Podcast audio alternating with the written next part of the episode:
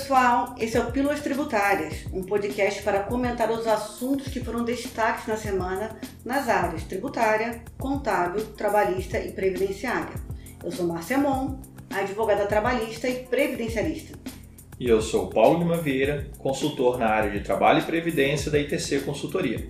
Estamos aqui hoje para falar sobre os direitos trabalhistas da mulher. Então, Márcia, no dia 8 de março comemorou-se o Dia Internacional da Mulher, não é mesmo? Foi um marco na luta da mulher por mais direitos em nossa sociedade. E no direito do trabalho não foi diferente. E nada melhor que falarmos sobre os direitos que vocês, mulheres, conquistaram com o passar dos anos. Fala para nós, onde em nossa legislação podemos encontrar as normas que tratam deste assunto?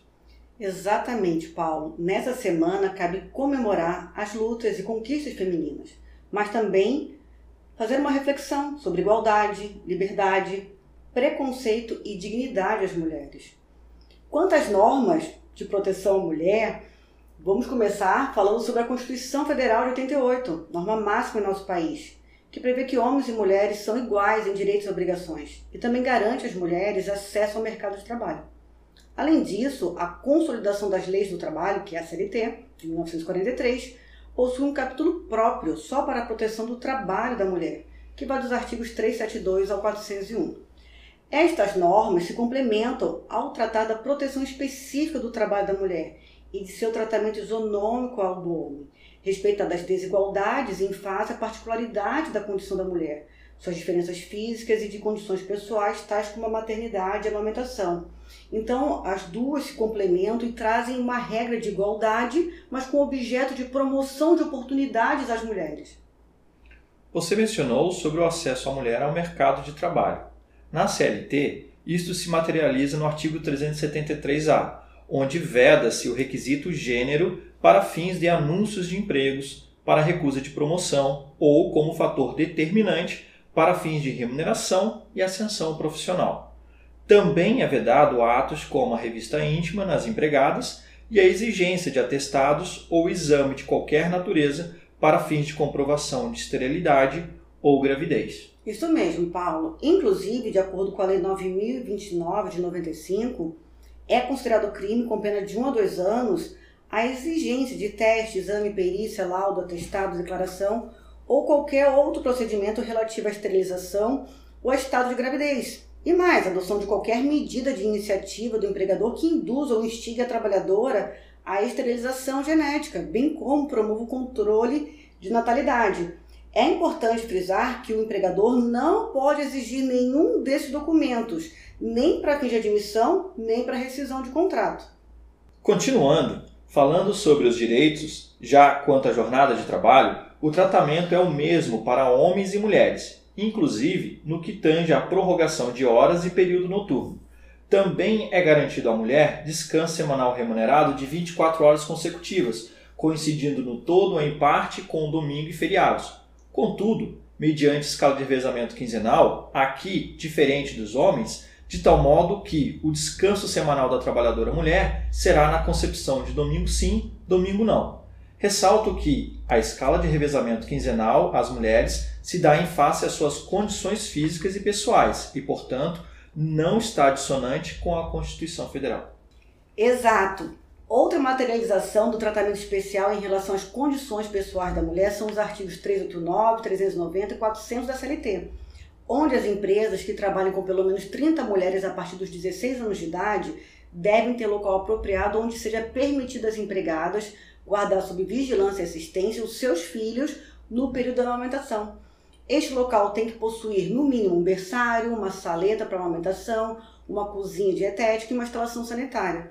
Ainda, esta exigência poderá ser suprida por meio de creches distritais mantidas diretamente ou mediante convênios com outras entidades públicas ou privadas, ou a cargo da entidade como o SESI ou o SESC.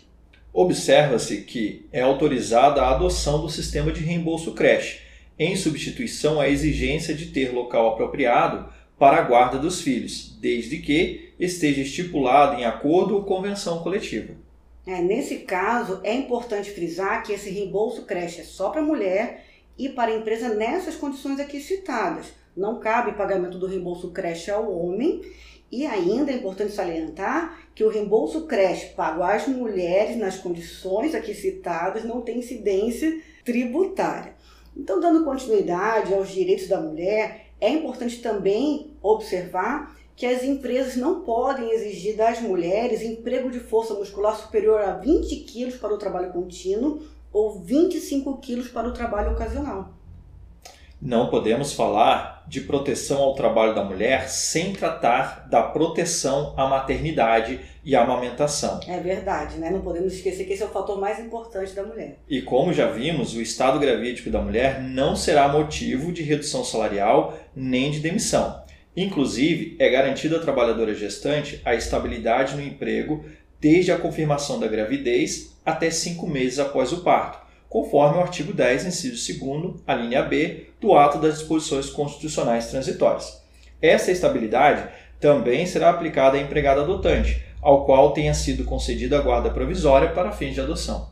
É importante ressaltar também, Paulo, que a estabilidade será aplicada durante o prazo do aviso prévio, tanto trabalhado quanto indenizado, nos contratos de trabalho por prazo determinado, que se inclui de experiência, e também nos casos de adoção, conforme os artigos 391A da CLT e a súmula 244 do TST. Bem lembrado. A empregada gestante também faz jus ao salário maternidade, pago pelo empregador a contar do parto ou a partir do atestado, que poderá ocorrer entre o 28º dia antes do parto e a ocorrência deste, bem como na ocorrência de aborto não criminoso. Embora a licença maternidade seja paga pelo empregador, como se trata de benefício previdenciário, o valor pago à empregada será reembolsado pela Previdência Social, exceto no caso do empregador MEI, no qual o pagamento do salário maternidade será feito diretamente pelo INSS. O benefício poderá ser aumentado de duas semanas cada um, mediante atestado médico, nas situações em que exista algum risco para a vida do feto ou criança ou da mãe. E ainda, a empregada adotante também faz jus ao benefício do salário maternidade quando obtiver guarda judicial de menor de 18 anos. É, aqui há uma equidade com os homens adotantes, que também passaram a ter acesso à licença maternidade desde 2013, bem como direito à estabilidade. Bom, vamos continuar aqui, que são muitos direitos trabalhistas. É importante frisar a garantias empregadas em período de amamentação, além de um local adequado para a guarda dos filhos, ela também tem direito a dois intervalos de 30 minutos durante a jornada de trabalho para amamentar o seu filho. E esse período pode ser dilatado quando a saúde do filho exigir a critério do médico, porque esse período para amamentação é até que a criança complete seis meses de idade. Outro detalhe ainda é que a empregada gestante ou lactante tem direito ao afastamento de suas atividades quando consideradas insalubres em grau máximo, médio, mínimo, e este afastamento ocorrerá sem prejuízo de sua remuneração e do adicional de insalubridade. Tema, inclusive, né, Paulo, discutido no Supremo Tribunal Federal em 2019, na ação direta de inconstitucionalidade 5938, que desconsiderou a alteração anteriormente promovida pela reforma trabalhista, que incluiu na CLT o artigo 394A da CLT, que determinava que a empregada grávida somente poderia se afastar do local insalubre, de grau médio ou mínimo, se houvesse atestado médico nesse sentido. Ou seja, sem sentido nenhum. Bom, Paulo, agora falando um pouco sobre o atual momento que estamos passando, né, com a pandemia do novo coronavírus, os clientes têm questionado muito, né, sobre é, que, medidas que as empresas podem adotar né, em relação às empregadas gestantes ou lactantes. Qual seria uma orientação que a gente poderia passar para essa situação? Bem, Márcia, posso citar aqui que o Ministério Público do Trabalho emitiu uma notificação às empresas de todos os setores em Santa Catarina para que retirem as gestantes do trabalho presencial durante o período de transmissão comunitária da Covid-19, independentemente da idade gestacional, sem prejuízo da remuneração. O documento recomenda que, na impossibilidade de adoção de teletrabalho ou home office, as empresas devem garantir que as gestantes sejam afastadas do trabalho presencial de forma remunerada, podendo ser realizado o afastamento por meio de diversas formas, dentre as quais a concessão de férias coletivas, integrais ou parciais, suspensão dos contratos de trabalho, layoff, suspensão do contrato de trabalho para fins de qualificação profissional, conforme o artigo 476A da CLT, entre outras medidas permitidas pela legislação vigente, aptas a garantir o distanciamento social, tendo em vista que as gestantes integram um grupo de risco da Covid-19. É verdade. Vale lembrar que as empresas deverão proceder ao afastamento das gestantes mediante atestado médico, vedado exigência do Código Internacional da Doença, que é o CID, uma vez que as gestantes se enquadram no conceito de grupo de risco, não, né, não configurando nenhuma patologia. Havendo negativa nesse afastamento, independente da idade gestacional, a orientação é que os médicos ou trabalhadores na área da saúde têm que comunicar imediatamente à Procuradoria Regional do Trabalho da 12ª Região para adoção das medidas legais cabíveis. E isso é muito sério.